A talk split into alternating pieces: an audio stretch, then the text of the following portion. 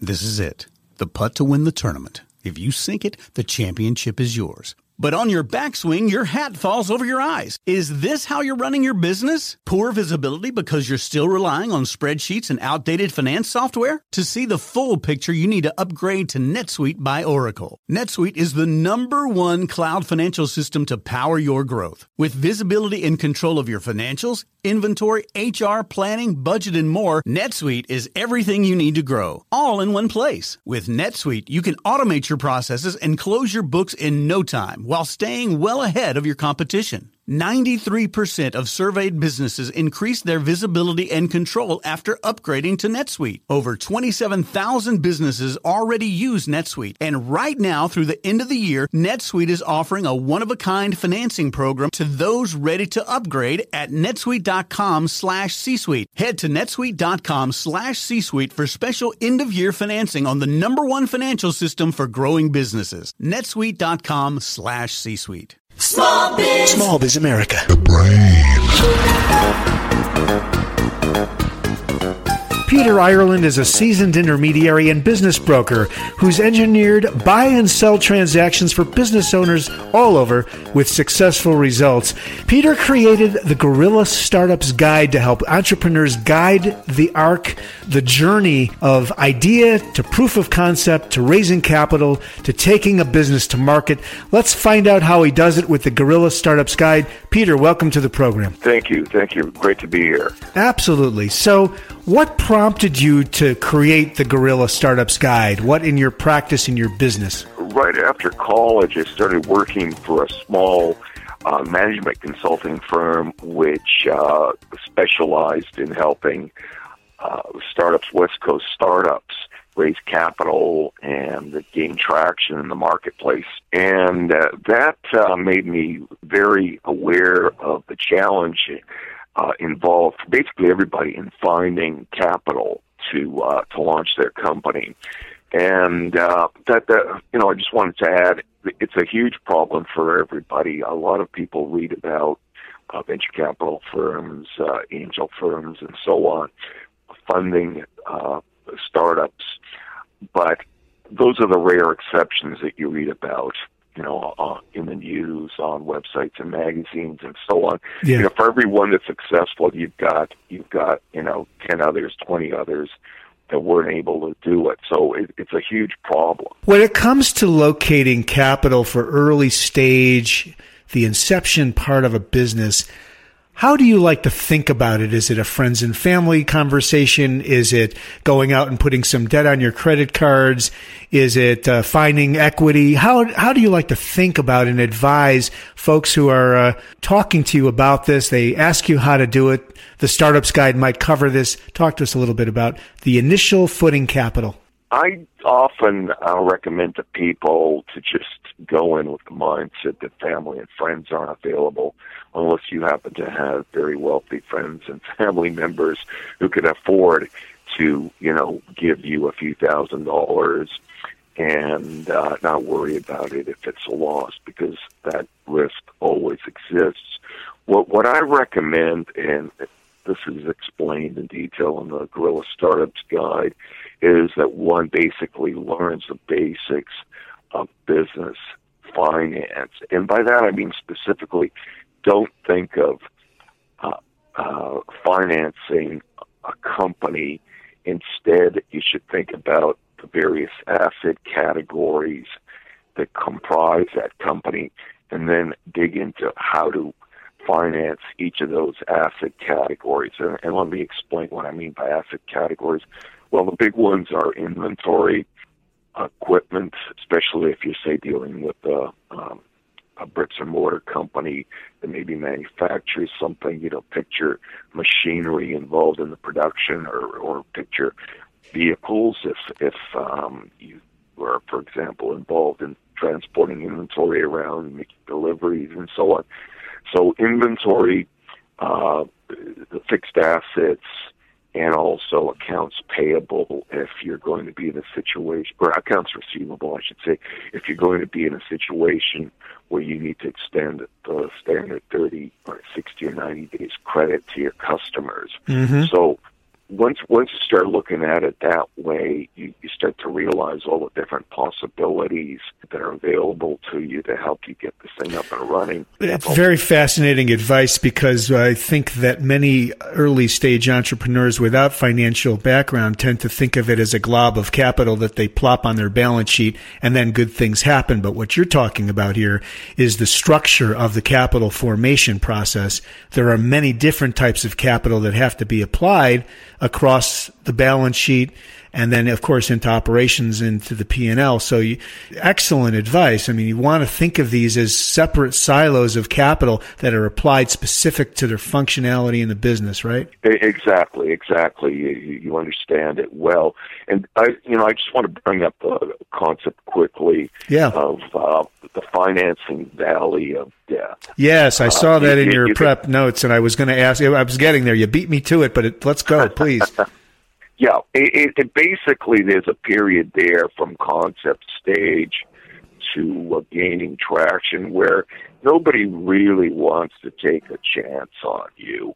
Uh, you're unproven. You don't have a track record as somebody who's raised money from investors in the past and made money for them. Right. Uh, perhaps this is your first, you know, uh, entrepreneurial uh, venture. So you you completely lack a track record.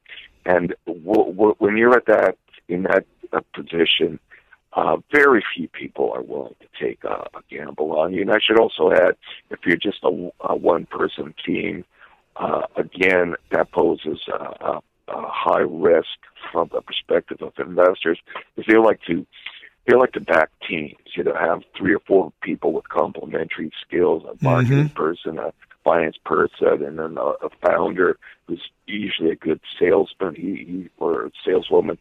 Uh, they're able to recruit the team in the first place. That's the first big sale, and then you know right. recruit customers, etc. So mean that that that's the financing valley there. And it is a circular conversation for many if you're starting from zero footing capital and you just don't have a way to launch unless it's an extremely lean startup. Are you familiar with the concept of lean and do you have any sort of insights about that approach to starting businesses? I'm, I'm familiar with it and, and uh, it, it's more of a software based uh, model yeah. for getting software. Whereas with the Guerrilla Startups uh, guide, it's it's not strictly limited to online companies or software companies. It's basically focused on your average entrepreneur out there who may uh, most likely have a hybrid style business concept that they're pursuing. And by that I mean, you know, they'll they'll be doing some personal sales offline. They'll have a website associated with the business, but chances are good that uh, they will uh, also be doing business offline as well. So usually when you're doing business offline as well, and that's selling a purely digital product, there's more uh, capital investment required. You, you need more assets. You know, you, you may need a physical space. You may need some uh, machinery, as yeah. we talked about, yeah. et yeah it's probably more typical in terms of what we see across the spectrum of startup businesses or businesses uh, at all. If you're just joining us, we're visiting with Peter Ireland. He's a seasoned intermediary and business broker and is the creator of the Guerrilla Startups Guide, the website www.antiventurecapital.com, antiventurecapital.com. What is it about venture capital that you wanted to go anti against? well, as I said, uh, right after college, uh, back in the mid '80s, I started working for a small uh, high-tech management consulting firm, and I just uh, came face to face with the problems of trying to raise money from them. I got turned off rather badly. Uh, I was involved with a few successful uh, financing deals, but uh, they still left a bad taste in my mouth. Uh, uh you know, a lot of them would uh, give you an offer, say for a million dollars, and it's take it or leave it in the next 24 hours. Uh, if you came, if you took that 24 hours to think about it and said no, um, then they'd come back and say, well, we'll give you 750,000. You know, their their offer wouldn't go up; it, it would go south. Right, and, right. And just just little things like that turned me off. So I decided, well, there, there, there must be another way of of getting this thing off the ground. Uh, so I started basically interviewing uh, some of the elite founders that you find on the uh, Inc. magazine um, 500 list. These are these are elite entrepreneurs. Uh, I recall reading some magazine articles about them and the mm-hmm. creative mm-hmm. financing that they'd used. And I started phoning them up and talking to them and finding out more. And they started basically collecting uh, strategies and tactics for, for financing a startup without investors. And then about seven or eight years after I started that project, I decided, well, you know, I've got enough material here for for an actual book. Yeah, and that's really the, the genesis of Guerrilla Startups Guide, if I understand it right. Yeah. yeah. So a plethora of insights that you did. In other words, the way you created this book was to interview successful entrepreneurs that have achieved a startup strategy, brought a company to market, and they're making money today. Yes, and I also add in um, that most of these techniques have also been used by myself personally. So you know everything in there is actionable. It's it's really just a matter of uh, learning about business finance, and and unfortunately, a lot of people uh, their eyes sort of gloss over when you mention that. They're not really interested in learning. What what they're interested in is somebody just cutting them one big check for five hundred thousand dollars or five million dollars or whatever, so that they can immediately go out there, get a nice office, maybe lease a nice car, and do it painlessly. And and that's just not a realistic uh, expectation. Uh, you, you can't get rid of the pain. There's always going to be a pain in, in launching and building a company. And uh, so you might as well learn a little bit about how you can do things by yourself so that down the road you have stand a good chance of raising capital. Absolutely, investors. absolutely, Peter. And then back to the, the subject of venture capitalists. Equity is very expensive capital for the startup. You really want to hold on to as much as you can. At least that's what I've learned over the years and preserve the equity so that as you put it so well down the line, you've got uh, some headroom there for a, a mm-hmm. true scale up. Do you agree? Yes, yes. All right. You, you know, I'll, I'll, I'll, just add uh, very quickly. I've, I've, sat on both sides of the table. I've been the uh, right. capital raiser on behalf of a number of ventures, some of them which were my own. Right. And I've also uh, been on the other side of the desk where I was the person deciding which firms to back with capital. I did that for a number of years back in the 1990s. If if I have two people come to me raising capital, one person says, "All I've got is this great idea and a business plan. Um, and the other person says, look, I haven't had a chance to write a business plan because I've been too busy responding to sales orders and so on. I managed to get this thing off, you know, with, with a minimal of cash. I learned a little bit about business right. uh, finance and so on. So look at my invoices, look at my bank statements. This thing's taken off, you know, month after month. Sales are increasing. Um, I need some uh, expansion capital from you you know, who, who do you think the average investor or venture capitalist is going to be interested in more? What's going to be the second guy? You know, obviously, uh, given that, you know, both opportunities have the same uh, potential and so on. I mean, if, if the second guy's up potential is a market, you know, worth a million dollars a year, and the first guy's potential is, a, you know, ten billion, they're they're going to take a look at the first guy as well, but they're going to say, oh, he needs to come back with a team, and he he needs to uh, move it along a little further uh, than uh, than just you know staying with the business plan. So, but you know, typically it's the person who who shows that they have traction that uh, will be the more attractive investment to uh, to people with money. Yeah, I think enterprise value ties back to the ability of a business to generate cash, right? Mm-hmm, mm-hmm. Yeah, I, I, wanted to spend some time on the concept of business modeling. We know it's important. You have a, a way into this, an insight into how to think about this that I wanted to probe. Listen, business plans go hand in hand with business models, which go hand in hand with capital formation. So maybe you can put a context on how you like to think about all this vis-a-vis guerrilla startups and the guide you've created. Sure. The uh, the third volume, the the Guerrilla Startups Guide, comes in three volumes. The third one is about seventy pages long, and it's an ex- detailed explanation of how to put together uh, a business model uh, that will be viable and successful. Trying to explain to people um, in brief exactly what a business model is. It, it's how you do business, but it's it's it's rather difficult. So maybe I can just share a quick example. Sure. Um, if we've got time. Okay.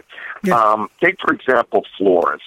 It, it, it's uh, it's an extremely expensive business to be in because you have to typically lease very expensive footage, say in the in the lobby of an office tower, because you're hoping to get most of your sales from busy executives who just recalled that their spouse has a birthday that day and they need to get something to take home.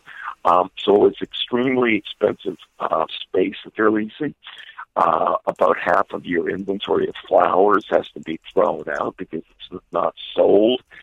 And uh, so it's it's a high risk business. It's very expensive.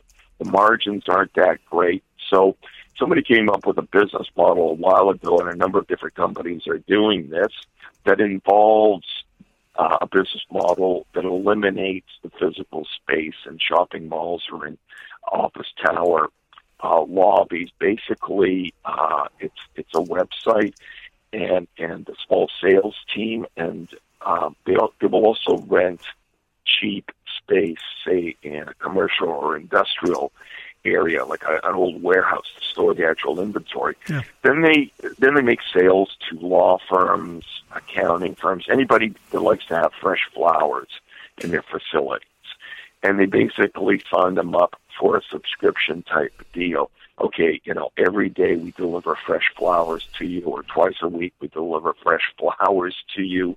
Uh, so it's a subscription plan the, the, the cash flow from that customer is steady instead of going after customers who maybe only buy on Valentine's Day and on a birthday. They're going after customers who will want to buy, you know, daily, twice a week, or weekly. Uh, so you can see how that smooths out the cash flow. It makes uh, uh, financial forecasting a lot easier, and it also eliminates the problem of having to throw out 50% of your flowers because um, you know exactly how much your customers who are all on subscription plans will consume over the next 30 days or so, so you know exactly Mhm. how much to order. Mhm. So you maybe you, the, the the inventory loss is reduced from maybe 50% down to or three percent, and you're saving all this money, as I said, by just using a, a low-priced uh, warehouse in an industrial part of town. And so anyway, so that's sort of the, the magic of getting the business model right. You're eliminating all the problems with the old one. You're you're establishing a new way of conducting business, and you're you're gaining a tremendous advantage over your competition. So at this point, you know you've you've got a number of different firms that are competing with this model across the United States, and um, that's that that's how I try to explain uh, the, the the benefits of really getting into business modeling and and and you know jigging one up that's actually going to work and give you some sort of advantage over over existing players. Fantastic. Such valuable information for the startup entrepreneur and the not so startup entrepreneur that's in a growth stage. Our guest has been Peter Ireland. He's a seasoned intermediary business broker consultant. The book, Guerrilla Startups Guide. And you can find more information or the guide itself at www.antiventurecapital.com. Don't let that name scare you. Antiventurecapital.com. Our guest, Peter Ireland. Peter, as always, thank you for joining us on the program. Thank you. Small Biz. Small Biz America. This podcast is a part of the C Suite Radio Network. For more top business podcasts, visit c-suiteradio.com.